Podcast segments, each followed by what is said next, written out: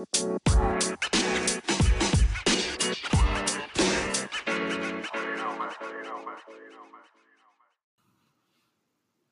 right, welcome back to the Find Your Fit tidbit.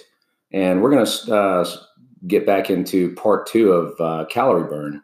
And we talked a little bit last week about how the body burns calories, why it's burning calories at all times. Um, but today's topic is going to be specifically with regards to how to how how the body burns or how you can burn more calories after your training session. So uh, we call this the afterburn effect, and it refers to the amount of calories that the body's going to burn after your training session as it's trying to recover from that stress that you uh, place your body under during that training session. Uh, the more technical term for uh, the afterburn effect is EPOC, and that's excess post uh, excuse me excess post exercise oxygen consumption. Uh, Orange Theory makes a big deal about this. I think that's one of the one of the um, the uh, highlights that they they like to to bring up in their in their training sessions and a benefit of their training program. So, in other words, when your body's recovering from exercise, the oxygen consumption is elevated for several hours post exercise. I've read studies that cite anywhere from seven hours to 36 hours, and it's it's it, I guess it varies based on you know the type of exercise that you're performing and the person performing the exercise as well. But uh, again, this is all due to because or due to the fact that the body's going to have to work harder to repair the muscle damage and restore the cellular function uh, to its pre-exercise uh, normal levels. All right, so um, pretty much any type of exercise can boost your your EPOC to some degree, but workouts that are going to be using your ana- your anaerobic pathway, which is without oxygen, um, for energy, are going to use or boost that EPOC more than exercises that are relying on the aerobic pathway, which is with oxygen.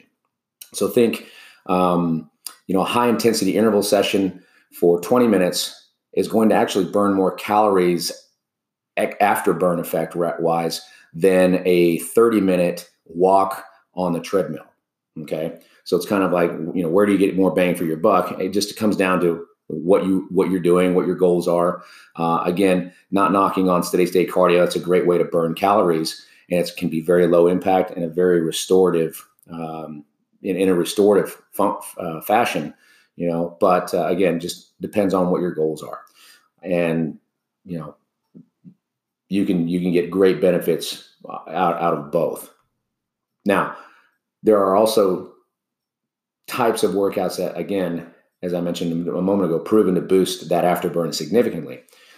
First one is going to be strength training. Any kind, any type of resistance training where um, you can you can hit failure, you know, muscle failure, then uh, you're going to have a boost in that afterburn. Compound joint movements like um, you know squats and deadlifts, uh, anything that targets the larger muscle groups. All right, we we touched on this just a moment ago as well. High intensity interval training. When you're working at close to uh, 100% of your max intensity um, during those intervals. All right. Then you've got sprint training, uh, interval type sprint training. So this is uh, a little different from high intensity interval training because the the level of intensity of a sprint interval is going to be it should be much greater than a, a standard high intensity interval training, uh, well above you know your VO2 max. So you can only and you know you're only going to be able to maintain that effort for just a few seconds if you're doing it right. And you're going to need to spend a little bit longer in those recovery periods. All right. Then we've got tempo training. And tempo training is excellent because, again, it's low impact, um, but you've got time under tension that helps build strength. Uh, it definitely can break down um, the muscle fibers uh, pretty significantly. But you're also, you know, you're probably, you're not going to be at a maximum VO2 for the entire workout, but you're there for about 30 minutes, close to it, you know, probably 70, 80%. And the longer the longer that you can maintain that level of intensity, the more the more metabolic of a tax that you're going to get or uh, receive. Okay, and then you've got your uh, just a circuit type based you know resistance training, and you're not going to be pushing you know muscles to complete fatigue, exhaustion in these sets, but you're going to maintain a high level of intensity you know through um, throughout those those circuits with little rest. So you're you're minimizing the rest periods between those circuits or those stations rather. Okay. So we covered uh, the afterburn effect and training types of training that can boost your EPOC. Now, don't get too crazy. I mean, obviously, you do a fair amount of the anaerobic type training in our classes on a pretty consistent basis.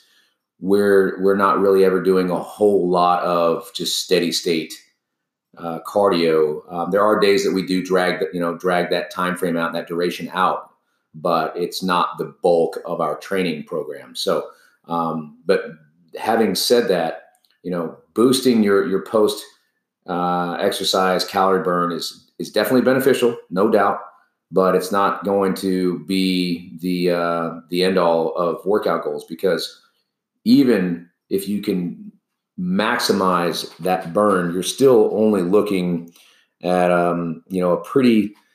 Uh, I mean, it's not it's not nothing, but it's not as significant as one may think. Um, a small percentage of of uh, additional calorie burn that you would um, get during the workout. So, in other words, let's say you burn 400 calories in your in, in a training session, the the afterburn effect would account for potentially uh, 20 to 60 calories additional. All right, and not to bust your bubble even more, but the human body is a pretty amazing piece of machinery. Uh, if you haven't noticed, and it likes to be um, it will try to find the most efficient means possible to operate. So as it or as you become more fit the less impact that your EPOC is going to have or that afterburn effect will have. So anyhow thanks for tuning in to this um, follow-up on calorie burn for the fcf fit Find Your Fit tidbit. And uh, we look forward to seeing you in the gym soon. Have a great one.